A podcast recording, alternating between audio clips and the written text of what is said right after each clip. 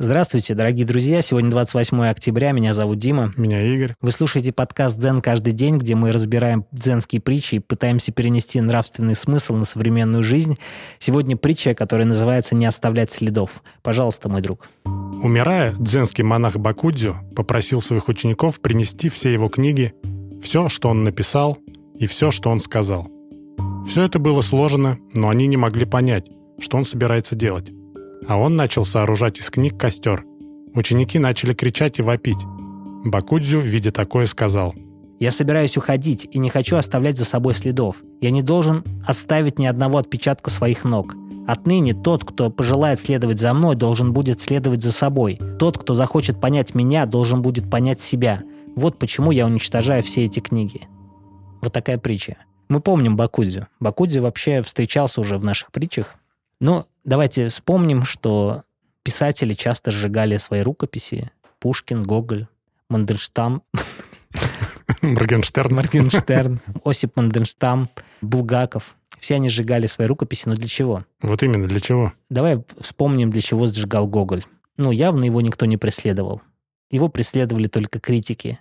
И второй том «Мертвых душ» ушел в огонь, потому что товарищ не справился со своим... От непринятия его. Да. У Булгакова, помимо преследований, были тоже свои тараканы в голове. Мор- Осип Моргенштерн, извините. Понятно, что Мандельштам, понятно, что переживал э, годы репрессий и прочее. Но Бакудзю ничего не переживал этого. Вот именно, ну как...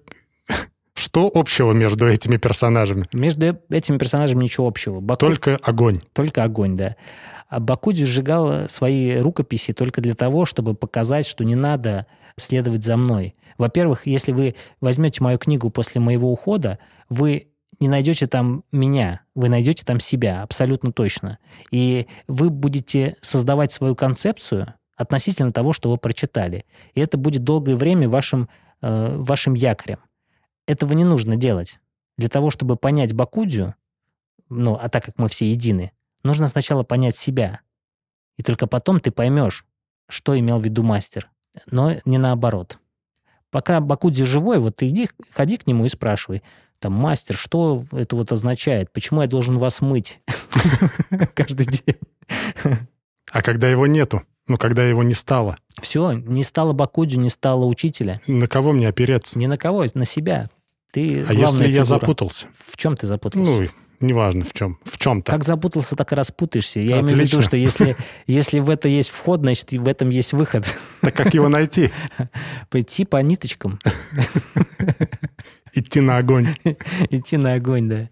Я думаю, что в этом вопросе э, здесь э, ученики Бакуди явно прокачаны. Нет такого, что я запутался. Как бы, Ну, нет такого у них. Это его ученики. Да. У этих учеников будут свои ученики. Я считаю, что у человека не должно быть Кумиров. кумиров. Если ты читаешь какую-то литературу, воспринимай как художественную.